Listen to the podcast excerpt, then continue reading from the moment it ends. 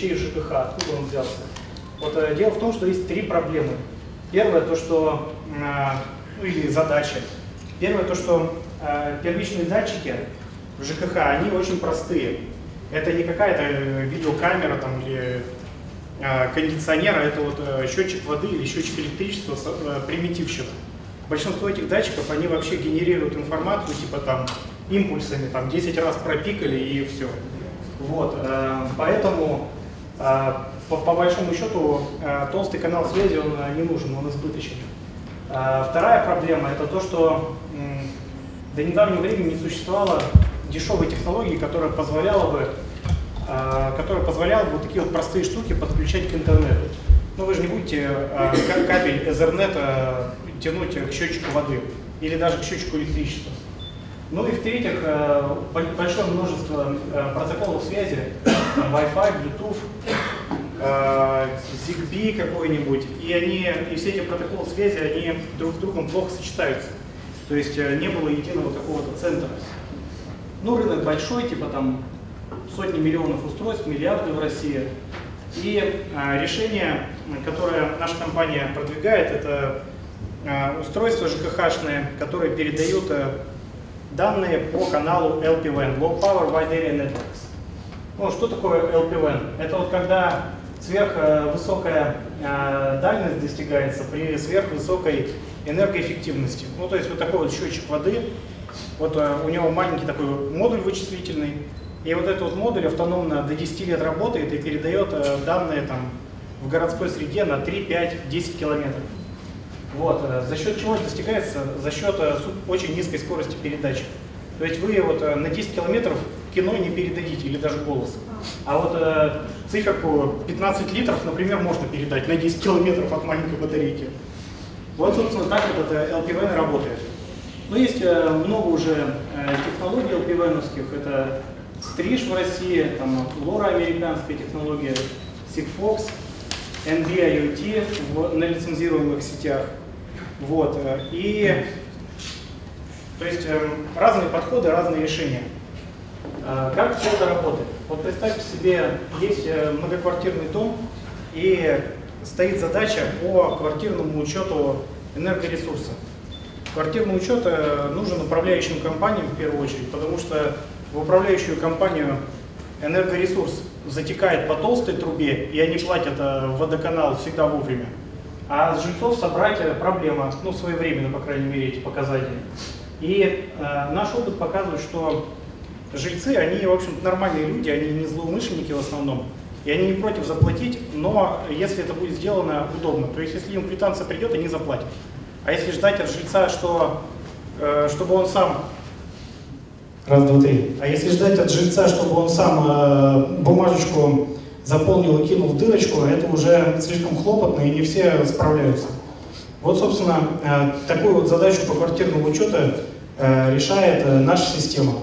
Ну и как система построена? Вот есть много квартир, там стоят счетчики воды, или там счетчики газа, или счетчики электричества, и они все, и они все работают как сотовые телефоны. Да? Вот вы сотовый телефон купили в магазине в Евросети, сим-карту вставили, и раз он работает. Вот э, наша система работает по такому же принципу. То есть фактически пусконаладки нет. То есть э, счетчик э, сантехника прикрутил своим разводным ключом, там как-нибудь э, э, проводки засунул в дырочки, все заработало. Вот, э, вот эта вот простота и дешевизна, она как раз позволяет э, удовлетворить запросы управляющих компаний. Ну вот э, какая у нас линейка есть? Есть вот счетчик воды, например, который 10 лет работает, передает себе из-за угла показания. Счетчик электричества есть однофазный трехфазный. В счетчике электричества есть такая суперсила, что он умеет выключать абонента. То есть если управляющая компания э, предоставляет абоненту как раз коммунальную услугу, то за неуплату можно э, абонента дистанционно отключить. Ну, вернее, ограничить ему э, потребление, типа там 200 ватт. То есть лампочка горит, а чайник включил, раз все вырубилось. Очень мотивирует всех э, должников расплачиваться вовремя. Вот это трехфазный счетчик. А вот так вот выглядит примерно телекоммуникационное оборудование. Чем-то она похожа на вышку сотового оператора, но А, так как мы работаем на нелицензируемых частотах, где мощность э, очень сильно ограничена, то эта штука, она, она на самом деле как э, телевизионная антенна. Она только принимает и особо ничего не излучает. То есть можно под кроватью у себя ее размещать, и это абсолютно безопасно. Обратный канал. А как же обратный канал? Его нет. Обратный канал очень ограниченно реализован, то есть э, и тоже он передается на 25 милливаттах на мощности. И этого достаточно для того, чтобы перекрыть, изменить э, работу счетчика? Да. Ну, э, надо понимать, что есть э, там разные режимы обратной связи. Есть режим, когда счетчик слушает только минуту после передачи сообщения. Есть режим, когда счетчик э, слушает постоянно. И есть режим, когда счетчик ждет acknowledgement, а есть режим, когда он не ждет acknowledgement. Ну, то есть это от сценария зависит, да?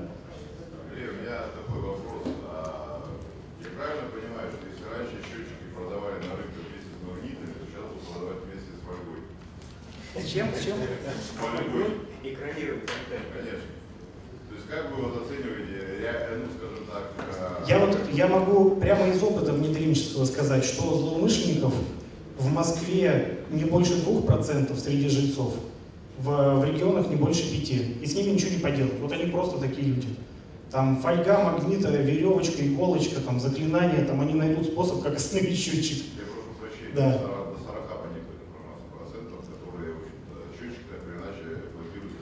Не, э, ну, я, я могу говорить только за наши проекты, может быть, это такие средние дома, не, не плохие, там, не самые хорошие, обычные. 30-40%, знаете, это что? Это 30-40% людей не сдает своевременно показания.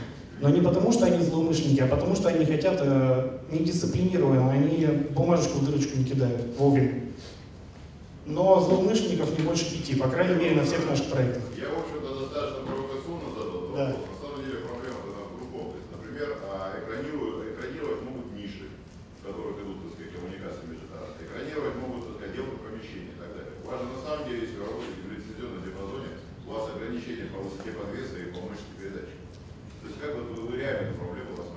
Слушайте, а тут, э, э, тут же все техническими характеристиками обусловлено.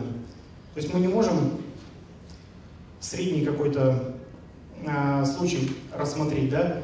Есть оборудование, есть чувствительность оборудования.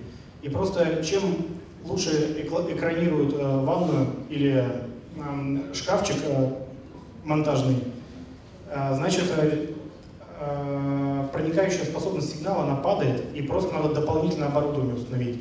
Не одну вышку, а там две вышки. Но в силу того, что вот эти вышки, они стоят недорого, ну там в розницу мы их продаем по 60 тысяч рублей, и одна такая вышка, она запросто многоквартирный дом обслуживает. Но вот представьте, в многоквартирном доме, например, 400 квартир, да, допустим, по два счетчика на квартиру по 2000 рублей. Вот это прям вот я по максимальным ценам сейчас куплю. Это получается 2 на 2, 4 тысячи на квартиру, 4 тысячи на 400, сколько там получается? Миллион шестьсот, да? И там одна базовая станция за 60 тысяч рублей, две базовых станции, это 120 тысяч рублей, три базовых станции. Это не так сильно влияет на смету на самом деле, но при масштабных проектах. Но надо сказать, что обычно одной базовой станции хватает на несколько домов близлежащих, многоквартирных для того, чтобы там, 99% сообщений собрать. Мы, мы, мы с этой проблемой боремся повышением чувствительности. Да. Ну, это достигается и за счет схемы технических решений, и за счет алгоритмов кодирования, там, как информация это шифруется, дублируется. Ну, знаете, там, начиная с простейшего, если сообщение один раз э, передать, вероятность доставки, например, 50%. Если 6 раз передать, вероятность доставки 80%. Сколько и... раз Да, там ничего интересного больше нет. Давайте это. Э, лучше на вопросы я поотвечаю, мне кажется, так эффективнее. Да. А сколько раз э, в сутки передает ваш? Если э, вот счетчик воды, он автономный, да, ему надо батарейку беречь, он передает раз в сутки. Вот э, счетчик электричества, но он раз в сутки по часовку передает и накопленный ток. А счетчик электричества, у него с электричеством все нормально, он может передавать когда угодно. Тут э, ну, хоть каждые 30 секунд. Понятно. В счетчике воды пакет с почасовками составляет 8 байт. Может быть. Сколько во времени длится передача со счетчика воды? Ну, от 3 до 6 секунд. 3-6 секунд. Да. Достаточно долго. Ну. Ну и дальше вопрос. Сколько устройств может быть включено на одной базовой станции? А, Ну, смотрите, вообще мы никогда еще не достигали лимита подключений, хотя у нас э, самый масштабный проект, там э, порядка 15 тысяч счетчиков в радиусе одной базовой станции. А, По нашим расчетам, там сотни тысяч устройств могут э, работать, потому что мы же, вот, например, э, протоколы типа Wi-Fi или LTE, они все время равномерно радиоэфир э, утилизируют спектр, да? У нас другой принцип, у нас как рация работает. То есть он выходит на связь один раз в сутки на 5 секунд и все. Ну, Вы сказали 5 секунд. 5 Да. секунд 24 часа и получить... э, А еще каналы же есть. То есть у нас э, ширина канала э, 100 Гц, а нелицензируемый диапазон э, 500 килогерц. Таким образом, вот 5000 каналов еще существует. Ну вот у вас базовые станции большие, они по технологии SDR принимают. Да. А вот у вас есть еще два вида базовых станций, мобильные, маленькие и средние, да? Вот, Да. они по какой, там же нет таких вычислительных мощностей. Ну, SDR это Software Def- Defined Radio. Э, Как это работает? Ну, куча Когда- модуляторов по всей полосе. Да-да, когда ра- радиоволна оцифровывается, и потом а, процессор, он уже алгоритмы вычисляет. Просто большая базовая станция, она на плисе сделана, это очень ну, высокопроизводительная микросхема. А маленькие базовые станции на x86, ну, на стандартных процессорах, у них ми- они меньше могут гипотез а, тестировать, меньше могут ошибок исправлять, за счет этого чувствительность у них поменьше, ну и стоит дешевле. Ну а как они канал целиком оцифровывают? Хватает вычислительной Да, но, ну, вот смотрите, 500 килогерц, нам же не надо как бы все 500. Мы, например, знаем, что в, в этом районе э, все устройства там в 100 килогерцовый канал помещаются. Ну, вот 100 килогерц оцифровывают. А, то есть вы устройство заранее на заводе программируете на выход в каком-то определенном диапазоне? Да, да. Понятно. Так, коллеги, еще вопрос. Обратный канал вот на маленьких базовых станциях, как? На трансивере. Ну, у нас есть трансивер основной, который мы используем, аксемовский. И Ну, обратный канал аксем-аксем просто идет. Принимающий. Да. А передающий? То есть там у вас две антенны стоят. одни.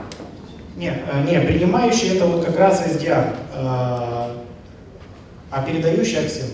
Просто где-то я видел информацию, что у вас 450 МГц там на обратном канале. Ну, на самом деле на любой нелицензируемой частоте мы можем работать. 450 МГц это тоже нелицензируемая частота. Понятно. Да. То Коллеги, есть может быть, э, есть вопрос? разные модификации. Последний вопрос можно? Да. Какими техническими проблемами вы столкнулись при монтаже и эксплуатации системы? Ой, вообще отличный вопрос. Вот с чем только не сталкивались. Вот эм, я люблю рассказывать историю про то, как звонит управляющая компания, элитный дом вообще классный, вот такие стены в центре Москвы. И говорят, вы знаете, а, мы, мы систему на слаботочке сделали, по воде, по электричеству, и говорят, э, вот э, ничего не работает, можете нам слаботочку исправить? Я говорю, вообще это невозможно, но мы же не знаем, где там она порвалась, а еще и люди не все заехали. Все, когда все заедут, точно все перестанет работать.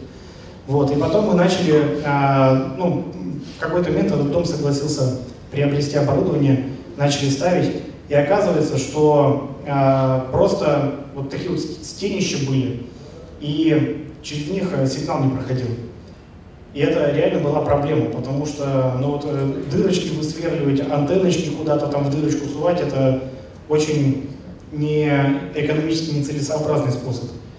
И мы тогда приняли решение, вот у нас как раз была гипотеза одна техническая, что если добавить э, избыточное кодирование, там алгоритмы, математические шифрования, то это позволит там 3-4 децибела э, увеличить чувствительность на оборудование.